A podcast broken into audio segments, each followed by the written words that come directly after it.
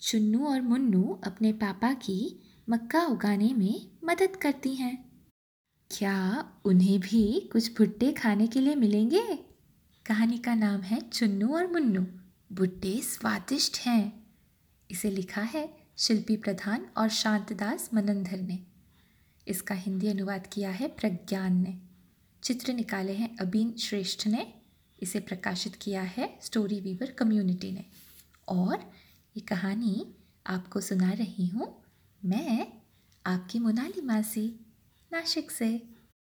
चुन्नू और मुन्नू चल रही हैं। दोनों बहनें चलते चलते मक्के के खेत में पहुँचती हैं। उनके पापा खेत में कुछ काम कर रहे हैं। वे मक्का बो रहे हैं।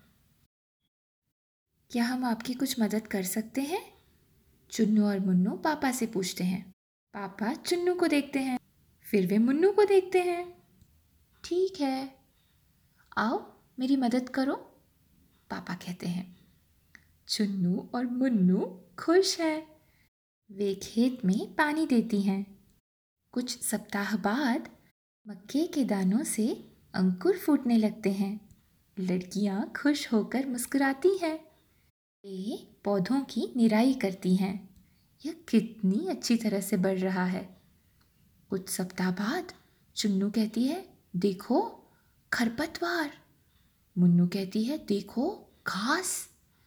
चुन्नू खरपतवार खींचती है। मुन्नू घास निकालती है। मक्के की फ़सल खुश है। चुन्नू भुट्टे तोड़ती है। मुन्नू उन्हें एक टोकरी में रखती है। टोकरी भुट्टों से भर गई है। लड़कियाँ उसे घर ले जाती हैं। पापा भुट्टे भूनते हैं।